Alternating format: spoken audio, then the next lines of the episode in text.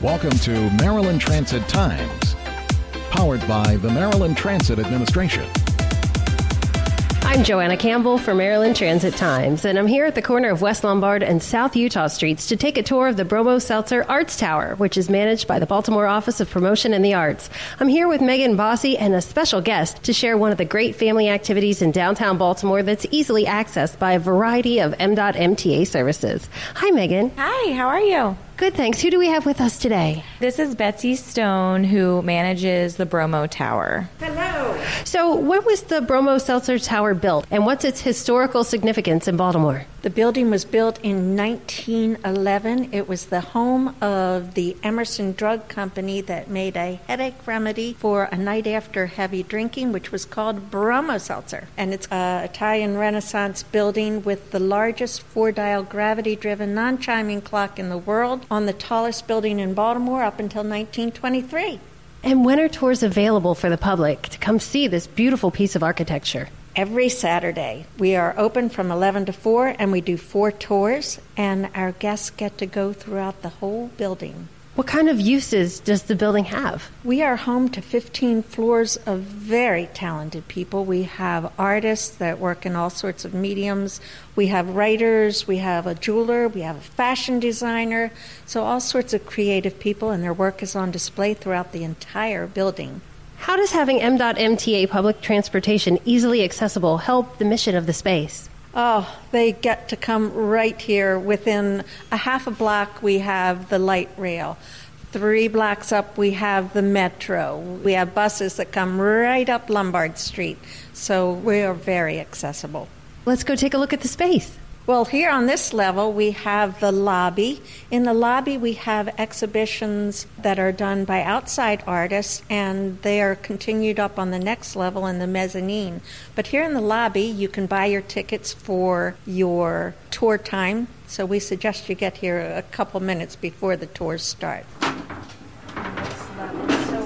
the Tower, offers a little bit of something for everybody. We have the art, we have the history, we have the museum, we have the clock.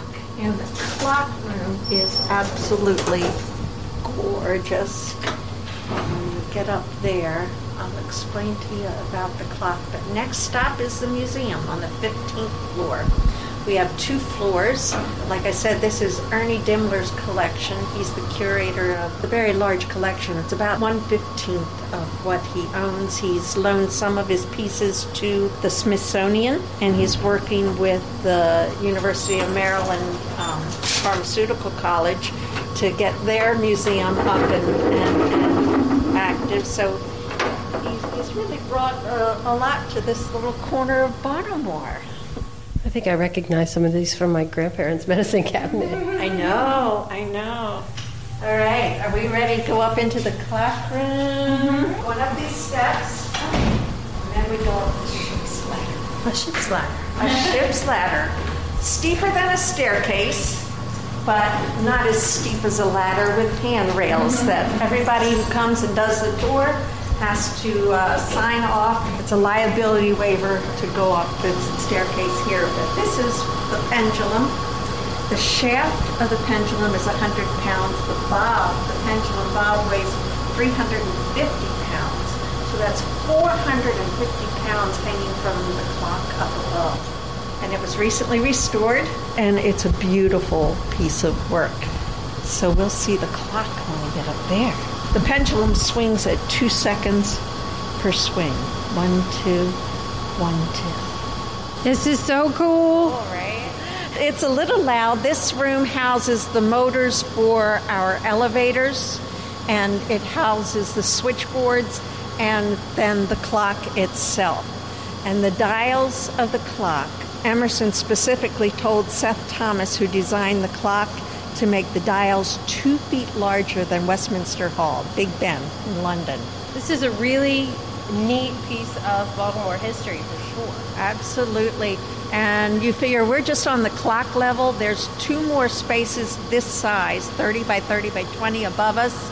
And that gets you to the cupola area, the arched area.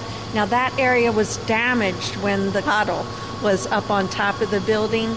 So in 1936, they had to take it down. So the work that we're doing on the building right now is repairing some of that damage that that did in 1936. But we're still open every Saturday regardless. Well, thank you both so much for joining me today and taking me on this beautiful tour. Thanks for having us. It was a treat going up in the elevator, wasn't it? What a classic elevator that reminds me of old movies. Absolutely. They've done some movies here. For more information about how you can get to the Bromo Seltzer Tower, it's mta.maryland.gov. I'm Joanna Campbell for Maryland Transit Times.